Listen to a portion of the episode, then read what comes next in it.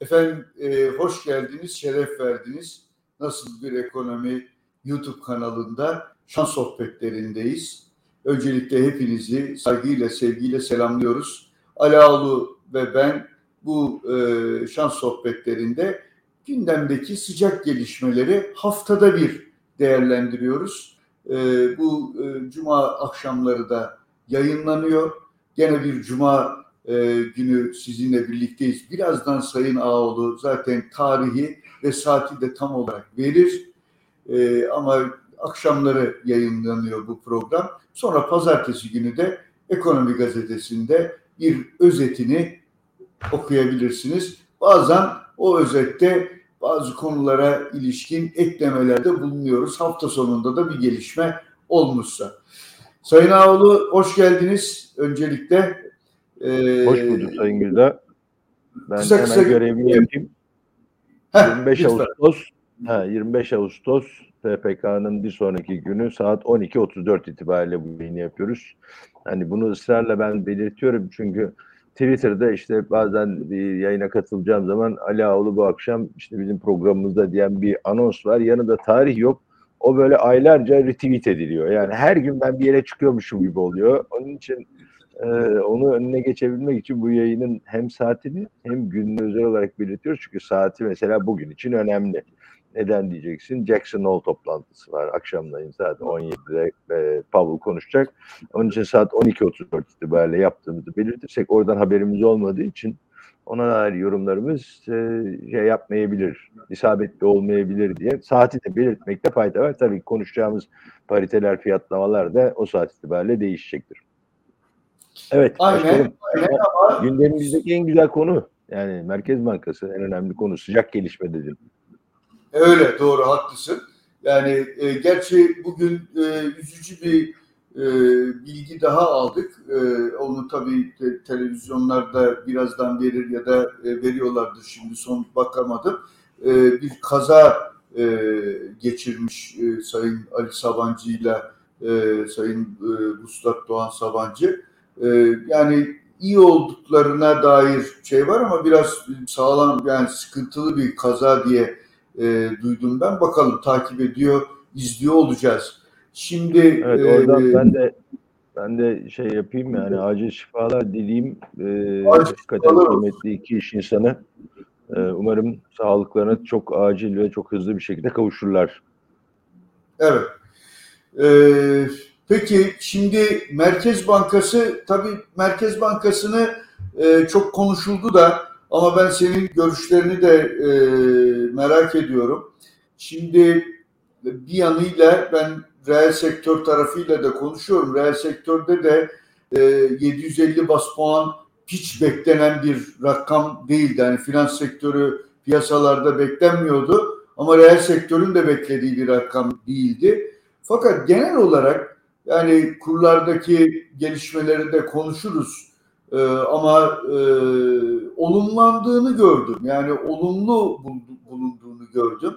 Yani böyle her gün bir şeyler beklemektense böyle bir kere de iki kere de adımların gelmesi belirliliği arttıracağı için ve daha sonraki maliyetleri de azaltacağını düşündükleri için enflasyonla mücadelenin ön plana çıkabileceğini düşündükleri için ben genel olarak daha doğrusu hiç ya bu da bizi böyle bozdu şimdi olur mu faizler nereye çıkacak ne yapacağız şimdi e, diye konuşma hiç duymadım. Aksine ben sordum. Mesela dedim ki ya faizleri de şimdi yükseltir.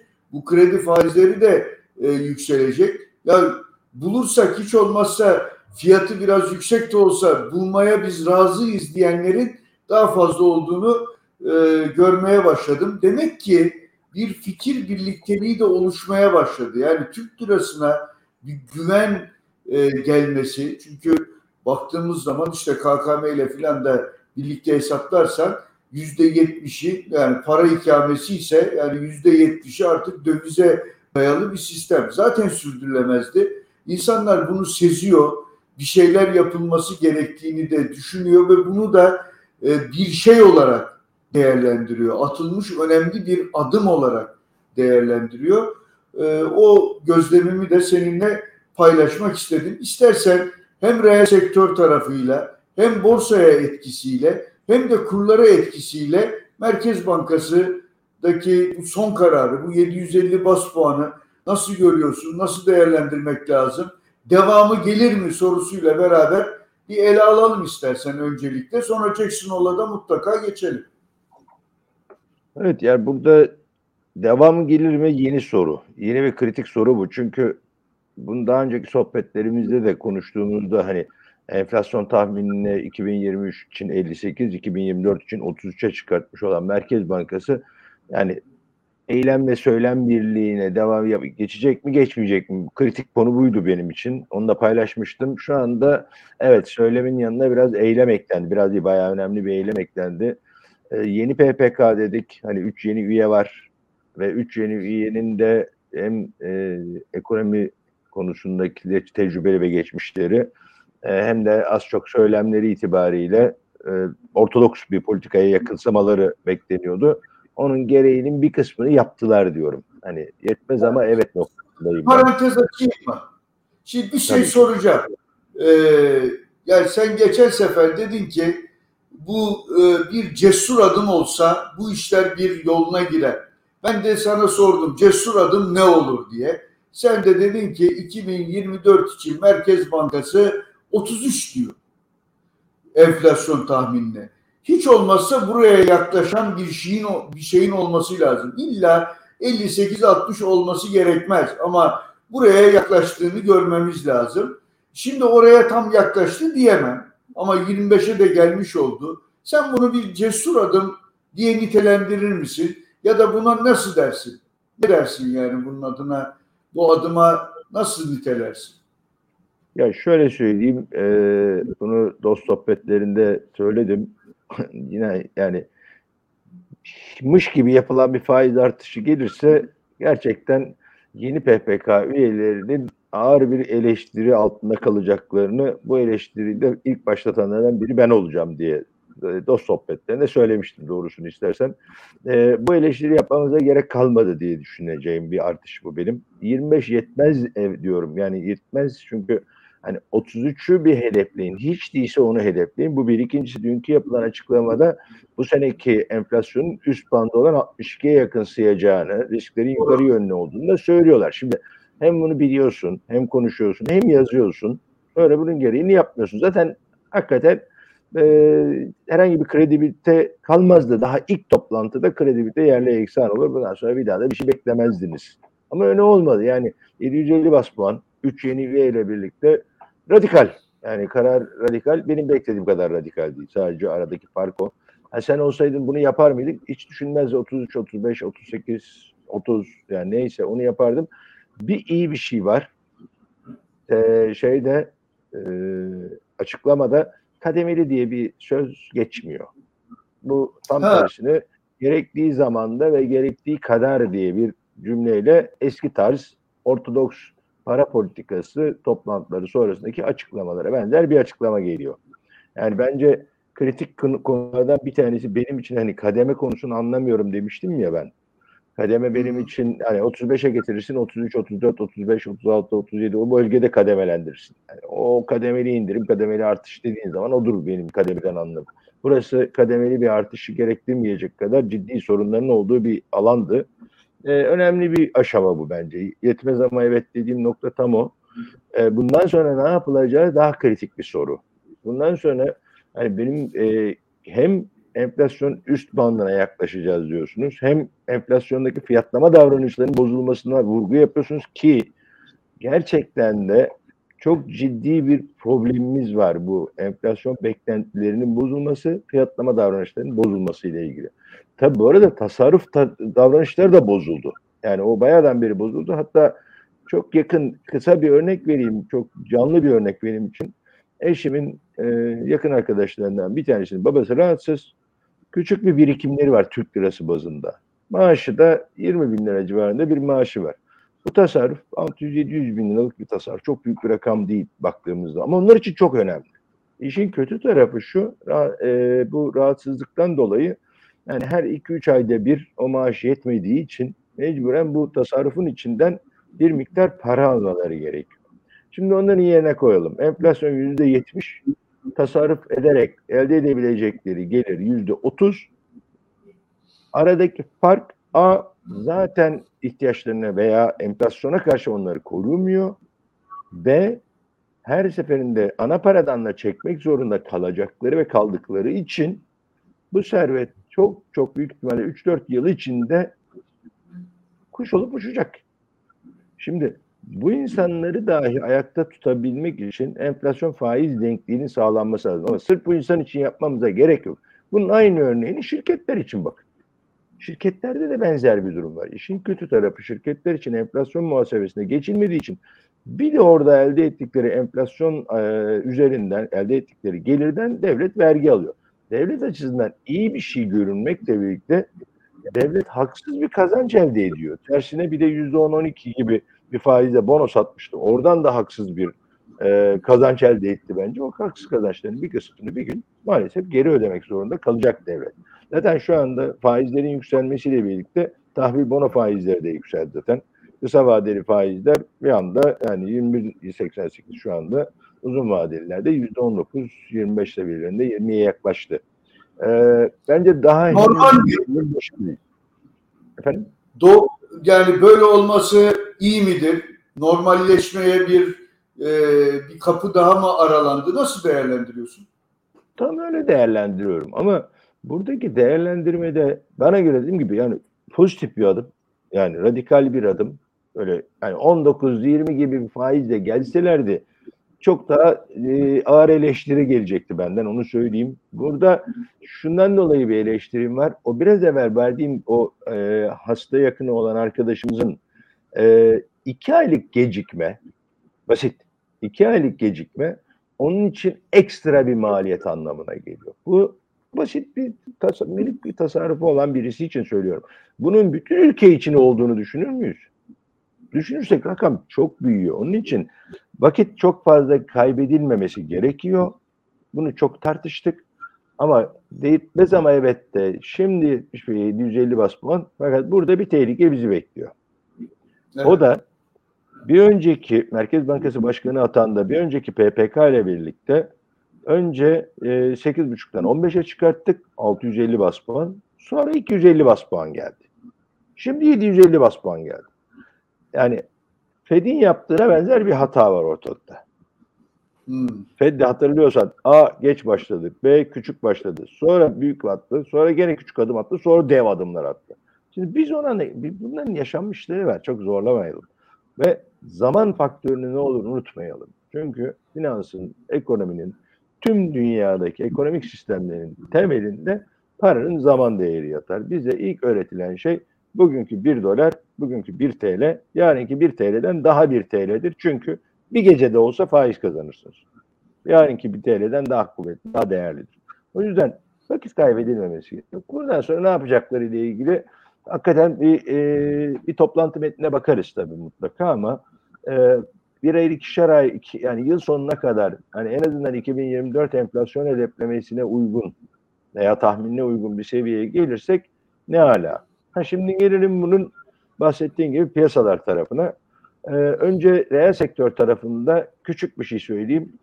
Maliyetlerin arttığı tek alan diyeceğim. Çok şaşırtıcı gelecek sana ama reskont kredileri ve Exim Bank kredileri olacak.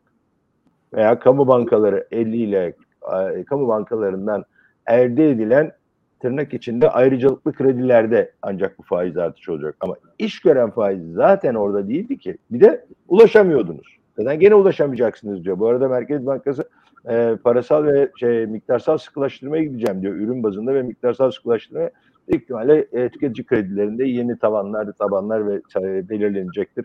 Tüketici tarafındaki talebi aşağı çekmeye çalışıyorlar. Çünkü kur tarafındaki harekete rağmen cari açık tarafında henüz çok iyi bir iyileşme yok. Ee, o yüzden hani reel sektör ulaşabildiği faiz zaten bu faizlerin hepsinin üzerindeydi. İş gören faiz dediğim faiz benim zaten üzerindeydi. Çok hayat değişmeyecek onlar diye onlar için diye düşünüyorum. Dediğim gibi üç istisna.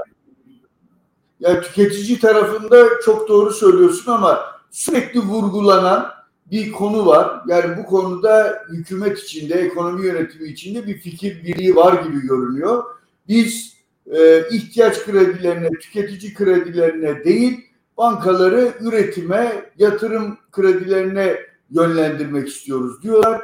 Burada e, iş dünyasının bir takım kredileri bulma imkanı artabilir diye düşünüyorum. Yanılıyor muyum sence?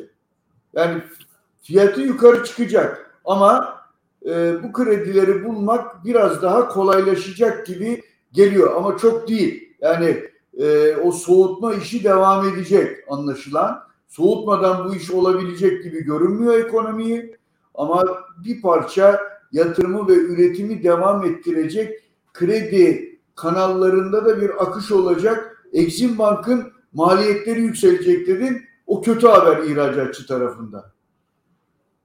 Evet ama buna şöyle söyleyeyim.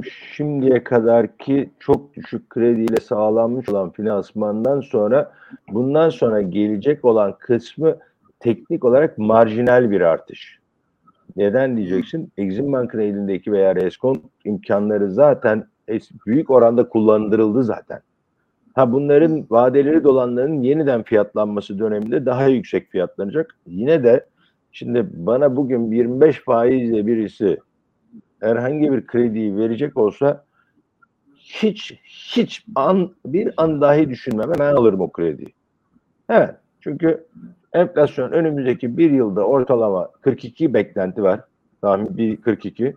Ee, 58'de bir kısmını kazanıyorum. Bunu da öne çekmişsem Sonra 42 ortalamaya gelirken ben gene paranın bugünkü değerinden yani bugünkü değer hesaplamasından yola çıkarak söylüyorum bunu.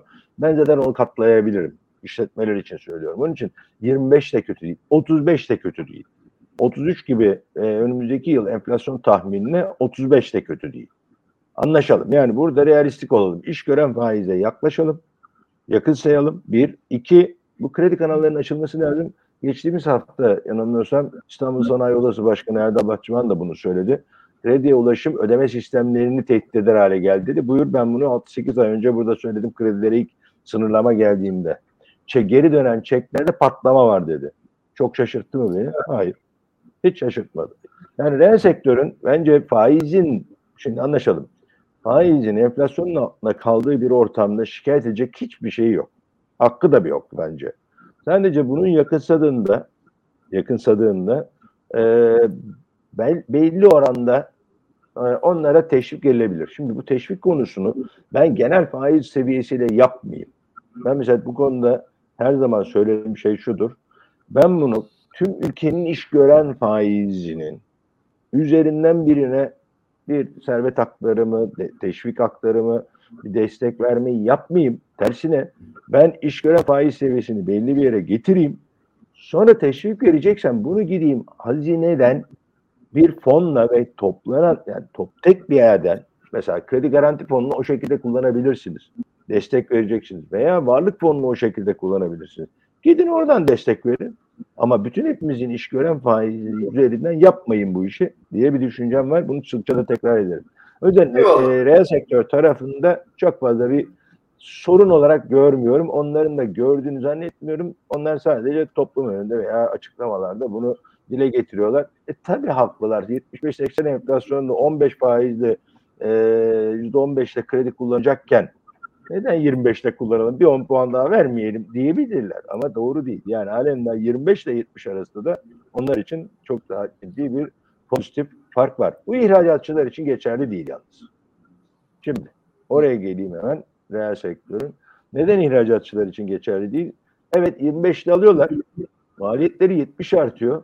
Ama sattıkları malın kur karşılığı o enflasyonu henüz yansıtmadı. Onlar 27'ye gelsin dediklerinde 27 geçmiş enflasyonu yansıttı ama yaşanan ve önümüzdeki dönemdeki enflasyonu yansıtmayacak. Onlar için evet o 25'lik fark 15-25 arası kur artmadığı için negatif bir etki yaratabilir. Zaten bu da cari açıkta ortaya çıkıyor.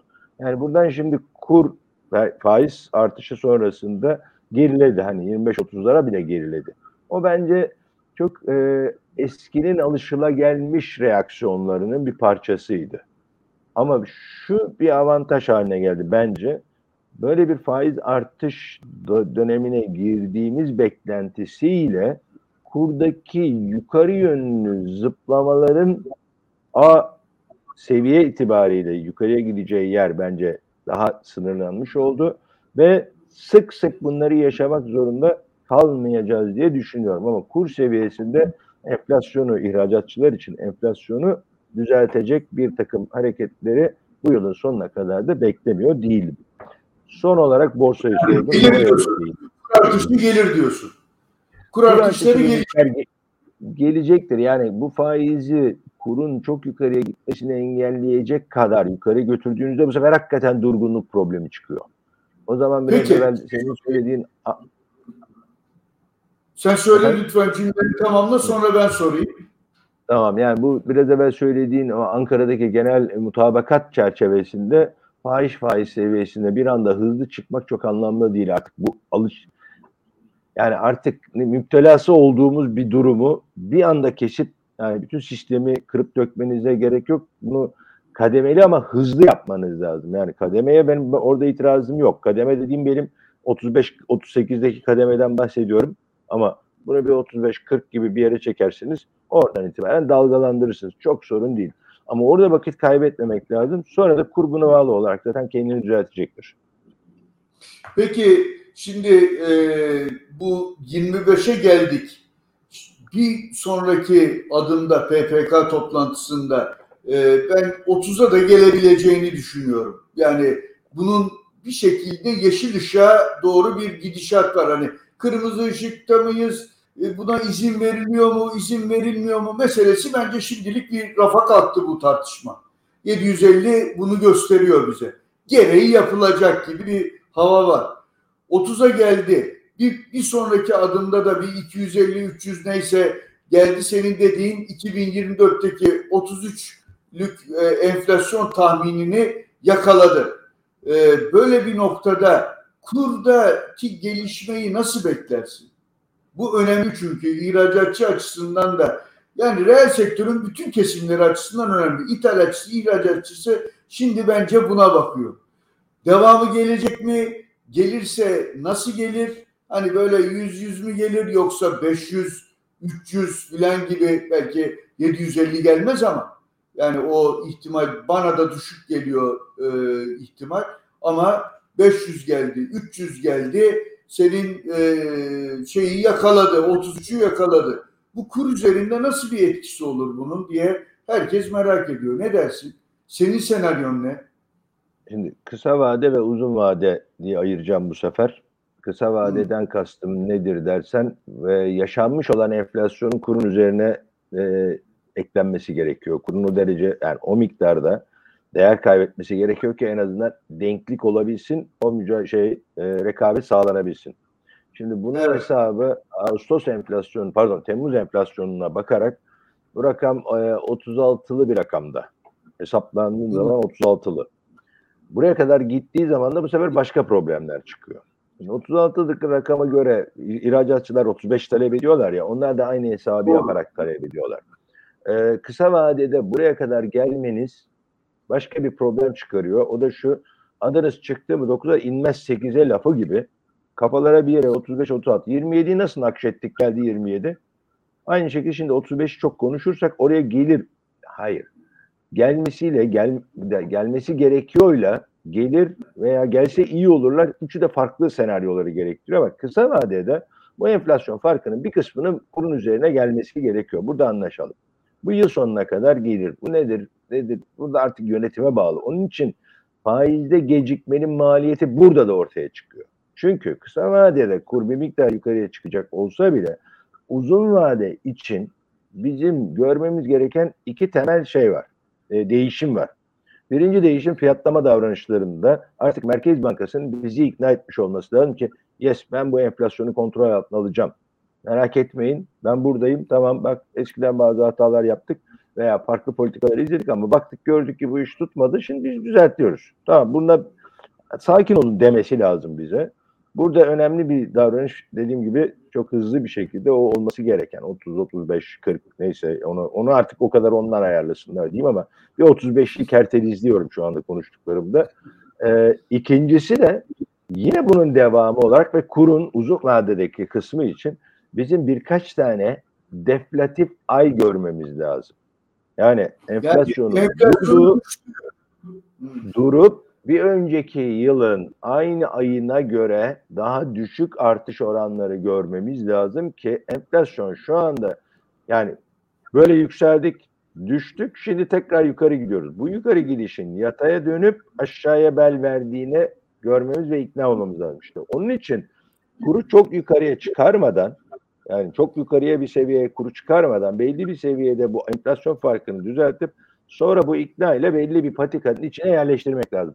Hep söylediğim şey şu anda PPK üyelerinden bu konuda tecrübeli olan e, belki Ceyda Akçay bir miktardır ama diğerlerinin bu konudaki tecrübesini bilmiyorum ama piyasaları yönetmek bir sanattır derim ben.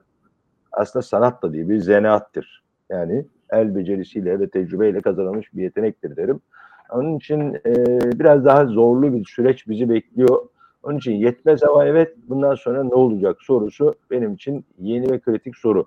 Şu andaki bu 750 bas puanlık artış radikal. Bence de e, şey e, olumlu bir sürpriz bu bence. Hani e, çok Devam e, gelecek. So, gelmeli. Şimdi anlaşalım. Gelmeli. Gelecek gelmeyecek mi bilmiyorum. Gelmeli. Ama dikkat edersen PPK'da ne olur sorusunun yanıtı bu PPK'da ne olur yanıtının sorusunu ben ısrarla ben PPK'nın bu yeni üyelerle ilk toplantının sonucunu beklemek istiyorum. Hiçbir yorum yapmak istemiyorum dedim. Çünkü ben baştan itibaren bu gelecek olan kişilerin A, aldıkları eğitim gereği ve sorumlulukları gereği, C ülkenin içinde bulunduğu durum gereği olması gereken yakınsayacaklarını düşündüm. Buyurun bu geldi ama yapmasalardı hakikaten çok bugün çok farklı tonda konuşuyor olurduk herhalde seninle birlikte. Onun için bu, bu çerçevede bu, bu krediyi ben onları tanımıştım kendi adıma. Yani bekleyeceğim dedim. Hiç yorum yapmayacağım, bekleyeceğim. Karar gelir ondan sonra konuşuruz. Buyur karar geldi. Radikal, pozitif olumlu bir radikal karar. Beklentilerin de üzerinde çünkü bakın beklentilerde yine buradan da söyleyeyim 10 yıldır uğraşıyorum bu işe. Merkez Bankası'nın beklenti anketindeki soruda bir tane soru eklense inanıyorum ki piyasadaki ha, bunu sürekli söylüyorum. Yani tekrar söyleyeceğim. Buradan bir yere mesaj giderse sevinirim. Sen ne yazdın? Ben rica ettim. Bir daha yazalım. Oraya bir soru eklenecek. Ne olur sorusu birçok faktörü de dahil ediyor ve biz 20 bekliyorduk piyasa. Niçin 20 bekliyordu? Çok basit bir sebepten dolayı. Ve gene kontrol olur, gene baskı olur vesaire sebeplerinden dolayı 20 bekliyordu. Siz onlara bir soru sorsanız bambaşka bir resim ortaya çıkacak. Sizce ne olmalı? Çok basit bir soru. Çok basit. Sizce ne olmalı? Ne olur sorusuyla ne olmalı sorusu arasındaki farkın grafiğini çizseniz zaten piyasayı bambaşka bir noktaya götürürsünüz. Çok basit bir araç söylüyorum yani. Çok kolay bir araç gerçekten işe yarar da bir araç. Ya bir tek soru ekleyeceksiniz. Belki öngörülebilirliğe de gerçekten katkısı da olabilir. Şimdi yani farklı görüşlerin için içine dahil edilmesini sağlamış olacaksınız. Evet. Şimdi şu Jackson Hole'a geçeceğim ama bir e, konu var. Şimdi söyleyeyim sen de diyorsun ki bir iki tane eksi enflasyon görmemiz lazım. Yani duracak, şeye geçecek ki biz e, bu meseleyi çözmeye başladık diyelim. Değil mi? Yani bu e, Türk lirasına güven iyice evet ikna olalım ki Türk lirası güvenilecek bir para birimidir. Biz bununla iş yapabiliriz filan diye beklentilerimizi ona göre ayarlayalım. Ama bu dediğin hani bir şey kol hareketi yaptım böyle buradan başlayıp aşağıya doğru inmeyi göstermek için. Ama şu anda bizim enflasyon böyle. Bizim baz etkisi tarafına bakıp baktığımız zaman da doğrusu bizi en azından önümüzdeki yılın e, Mayıs'ına kadar filan destekleyecek baz etkisi anlamında bir şey yok ortada. Hep yüzde birler, ikiler, birler, ikiler.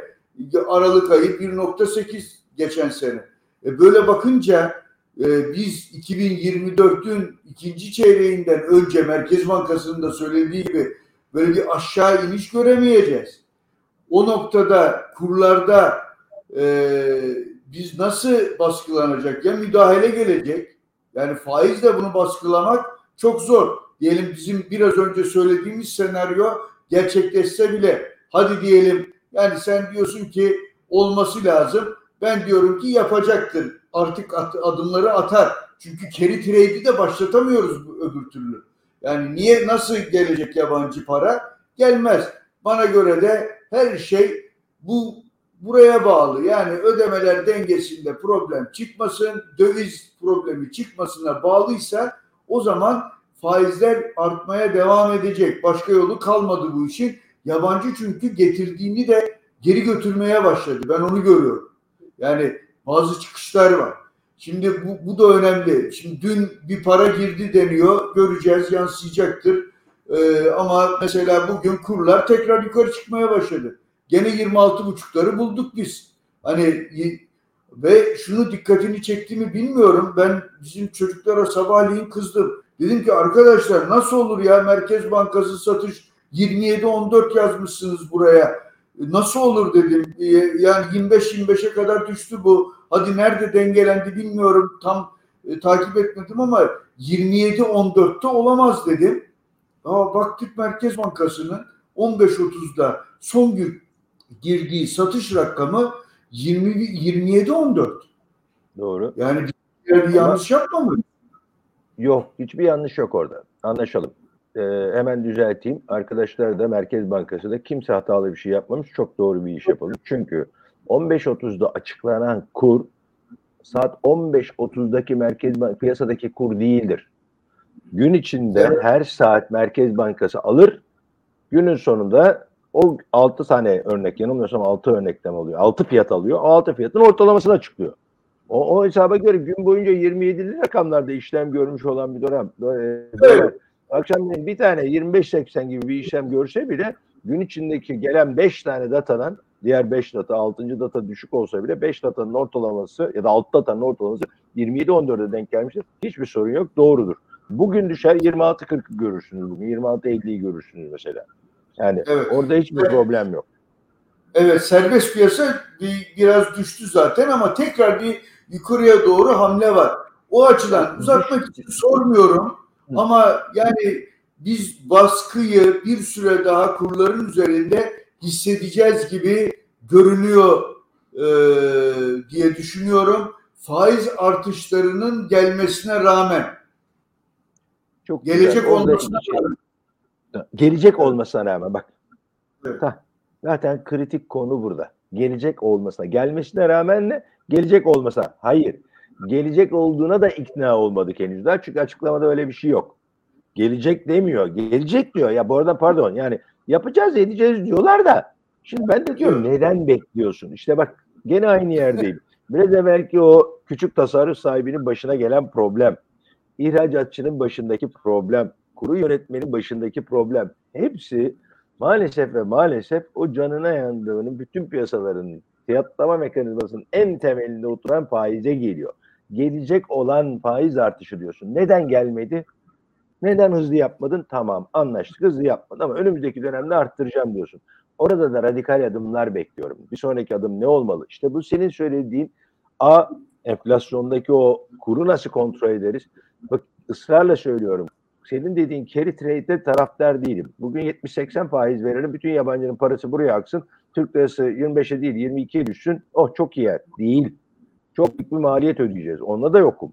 Ama bunun makulü en azından bak söylüyorum ısrarla 33 eğer varsa 35-40 arası bir yerdir bunun şeyi. Anlarsan kademelendirirsiniz diyorum. Bu neden? O dediğin bahsettiğim problemlerin bir an evvel bir an evvel çözülebilmesi için süreyi kısaltman gerekiyor o beklentiyi çıpalaman gerekiyor. Enflasyon artışları bugün bahsettiğin gibi Mayıs ayına kadar baz etkisi faydası göstermeyecek mi? Orada gel anlaşalım. Sen bunu öne çekersen, bu etkiyi de yaratır, bu güveni de verirsen daha öne çekebilirsin bunu çok rahatlıkla. O zaman da baz etkisi zaten burası. Kritik konu burası. Yani onu öne çektiğin anda baz etkisinin belki ilk 3-4-5 ayında hissetmeyeceksin yılın ama yılın geri kalanında o kadar çok e, hızlı bir fark yaratacağını söyleyeceksin ki zaten beklentiyi yönetmiş olacaksın. Bütün mesele o zaman yani biz şimdi e, Türk lirasına e, Türk lirasına sahip çıkacak, Türk lirasına güven e, oluşturacak adımlar gelmeye başladı. Bana göre ben e, şöyle diyeyim, para politikası çalışmaya başladı. Ben böyle düşünüyorum. Bu noktadan sonra senin o söylediğine de çok katılıyorum. Madem biz bunu çalıştırmaya başladık artık motor da bir hız almışken bunu hızlıca bir yere getirelim. Vallahi iki kere de yapıyorlarsa sen diyorsun ki niye bekliyorlar hemen yapsınlar. Peki ama iki kere de de yapıyorsanız yapın ama o noktaya geleceğimizi bilelim. Onun da bir etkisi olacak. Artık e, reel sektörde piyasalarda bir rahatlama içine bu noktadan sonra girebilirler diye düşünüyorum. Varsa e, bir e, eklenecek bir nokta onu da senden alayım yoksa Jackson'ola geçelim iki satır oradaki mesajlara da bir bakalım. Yok burada ekleyecek bir şey kalmadı. Yani hepsini konuştuk ee, şeyde. Bir şey eklemek istersem şunu söyleyeyim. Bize bunu iyi anlatırlarsa biz evet. bunu çok çabuk kabul etmeye hazırız, anlamaya hazırız, satın almaya hazırız. Biz derken bütün ekonomi, piyasa, yani tasarruf sahipleri hepsi hazır buna yani. Yeter ki o kötü günlere geri dönmeyelim. Çünkü orada hiçbir şey yapamıyoruz. Fiyatlama davranışlarımız çok bozuk. Bilmiyoruz çünkü ne pahalı ne ucuz bilmiyoruz. Onu bir an evvel dengeye kavuşturmamız lazım. Ama işte orada senin söylediğin e, şey konusu var ya yani enflasyondaki düşüşü öne çekme. Bunu öne çekersen zaten o çok somutlaştıracak işi. Yani evet. ikna olacağız. İkna olma oradan başlayacak bizde. Yaptık oldu diyeceğiz. Bir sonuç elde etmiş olacağız. Çukur kazmayı bıraktık. Şimdi bunu görebiliyoruz. Ama çukur kazmayı bırakmış olmak her şeyi çözmüyor. Bir de çukurdan çıkmak için bir takım adımların atılması lazım. E şimdi e, mali maliye politikasında da vergiler vesaire kamuda tasarrufa geçerse orada da ikna olmaya hazırız. Ben öyle görüyorum. Ee, bir de tabii kredi politikasında da ya bankalar üzerinden böyle sürekli makro ihtiyacı tedbirleri bir de azalttığımız zaman orası da bir daha çalışıyor noktasına geleceğiz. Reel sektör vesaire biraz daha ben senin biraz önce söylediklerini çok uzatmamak için e, itiraz etmedim ama yani emin ol Çin'in açık hesap çalışmaya başladığı bir ortamda reel sektörün işi çok zor. Yani krediyi de bulamazsa hakikaten bunalacak bunlar. O bunalım, o bunalma yarın öbür gün işsizlik olarak, istihdam problemi olarak karşımıza çıkar. Sadece onu söyleyip geçeyim. Ee, bunalmaya bir ilave yapacağım müsaade edersen. Yani o risklerin bir tanesi şu. Türkiye'nin çok ama çok büyük bir avantajı var. Onunla anlaşalım. Sanayisi gayri saat milli hasılasının on yedisi civarında büyük bir alan kapsamıyor. Çıktı o biliyor musun? Çıkmış o biraz. Diğerleri küçüldüğü içindir. Aynen öyle. Aynen öyle.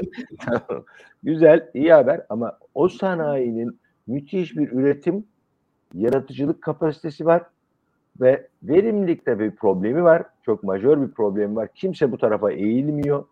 Ve o verimliliği de biraz iyileştirdiğimiz takdirde Türkiye'yi ayakta tutabilecek çok kritik bir avantajı var.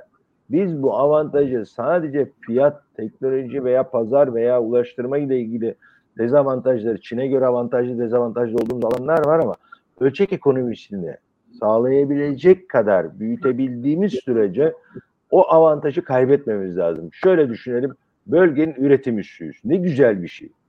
Bunu kaybettiğimiz andan itibaren bölgenin ihracat üssü olacağız. Herkes bize ihracat yapacak ya da biz bölgenin en büyük ithalatçısı olacağız. ithalatçısı Doğru diyorsun. Evet. Ee, peki Jackson Hole'a geçelim mi? Ne diyorsun Hı-hı. o Jackson Hole'la ilgili e, ya dünyanın gözü kulağı biraz oraya doğru özellikle bu BRICS toplantısından sonra sanki daha fazla çevrildi gibi hissediyorum.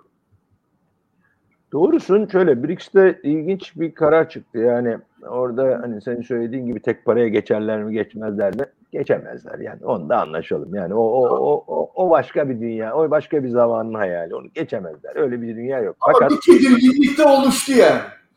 Ben de hiç oluşmadı. O yüzden hani ben şöyle bakıyorum yani çok böyle mesela Bitcoin'in şey olarak alışverişte kullanımı ile ilgili böyle böyle çok böyle bireysel, nadir ufak tefek örnekler veriliyor ama kullanılıyor Bitcoin alışverişte.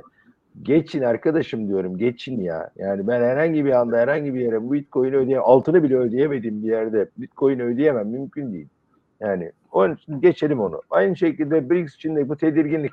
2-3 tane anlaşma yapılır, 3-5 tane üründe yapılır da bütün dünyayı kapsayacak büyük bir değişikliğe geçmek için henüz erken zemin hazır değil. Dijital Merkez Bankası paralarından sonra ancak bu konuşulabilir hale gelecek. Ondan önce değil. Bunu da altını çizerek bir yere not düşelim sonra konuşacağız bunda. Şimdi gelelim e, şeye, BRICS'in hikayesinde BRICS genişlemeye karar vermiş. Esas ilginç evet. karar o. Suudi Arabistan oraya başvurdu. Aslında Amerika'nın petrolde kendine yeterliğiyle ilgili Suudi Arabistan'ın arasında artık eskisi kadar sıcak ilişkiler yok. Ama e, Suudi Arabistan'ı Trump zamanından beri pazar olarak görüyorlar. E, Suudi Arabistan e, kendi ekonomik geleceği için de bir takım bloklarla işbirliği yapmaya ihtiyacı duyuyor. Eskiden tamamen Amerika ile işbirliği yaparken şimdi onlarla işbirliği. Bu bir gelişleme, gelişlemesi bence ilginç olacak ama onların ortak e, bir çıkarda buluşmaları bana çok zor geliyor. Yani Hindistan ve Çin'in aynı çıkarları var veya aynı tarafa e, üretim yapıyorlar diyeyim. Rekabette nasıl ortak hareket edecekler? Yani Rusya hakeza öyle. Güney Afrika bambaşka bir dünya. Yani bunların ortak bir şey yaratmaları çok zor ama genişleme bir şeyi perspektifinde olmaları bence ilginç. Yani bir üçüncü blok tarafı oluşur mu konusu biraz politikacıların üzerine konuşacağı bir konu. Ama oradan e, Jackson Hole'a kısaca geleyim. E, öncesinde iki tane Merkez Bankası Başkanı'nın, e, Fed Başkanı'nın konuşmaları var.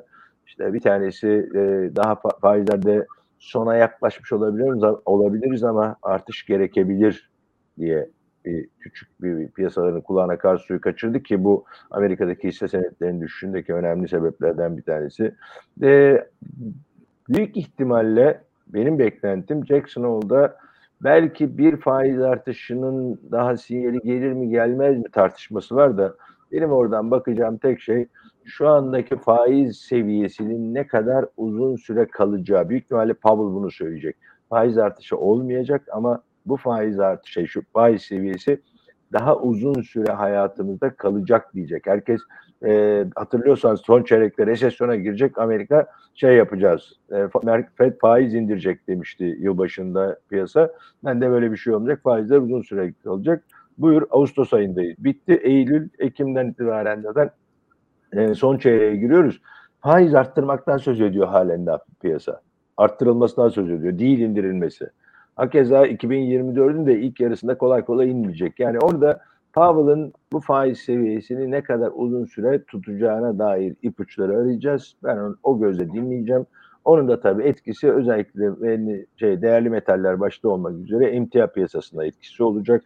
Yüksek fonlama maliyetleri e, bu emtia piyasasını çok sevmediği bir şey. E, değerli metaller de aynı şekilde uzun süre devam edecek olursa piyasa bundan çok mutlu olmayacaktır diye düşünüyorum. E, buradaki mesaj bence yani Jackson Hole'da söylenecek konu. Ben bir şeye daha bakacağım.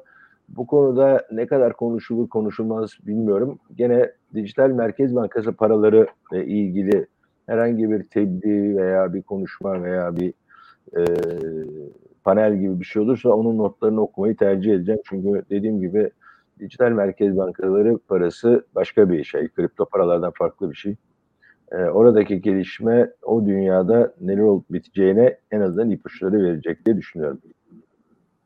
Eyvallah. E, epey konuştuk artık diğer konuları da e, haftaya saklayalım. E, yaz günleri hala yaz günleri içindeyiz. Uzun oluyor.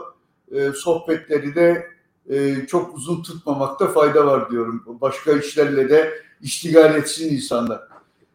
Aklına sağlık. Çok teşekkürler e, gene birlikte sağlık dileyerek kapatalım istiyorsan bu haftaki şans sohbetlerini.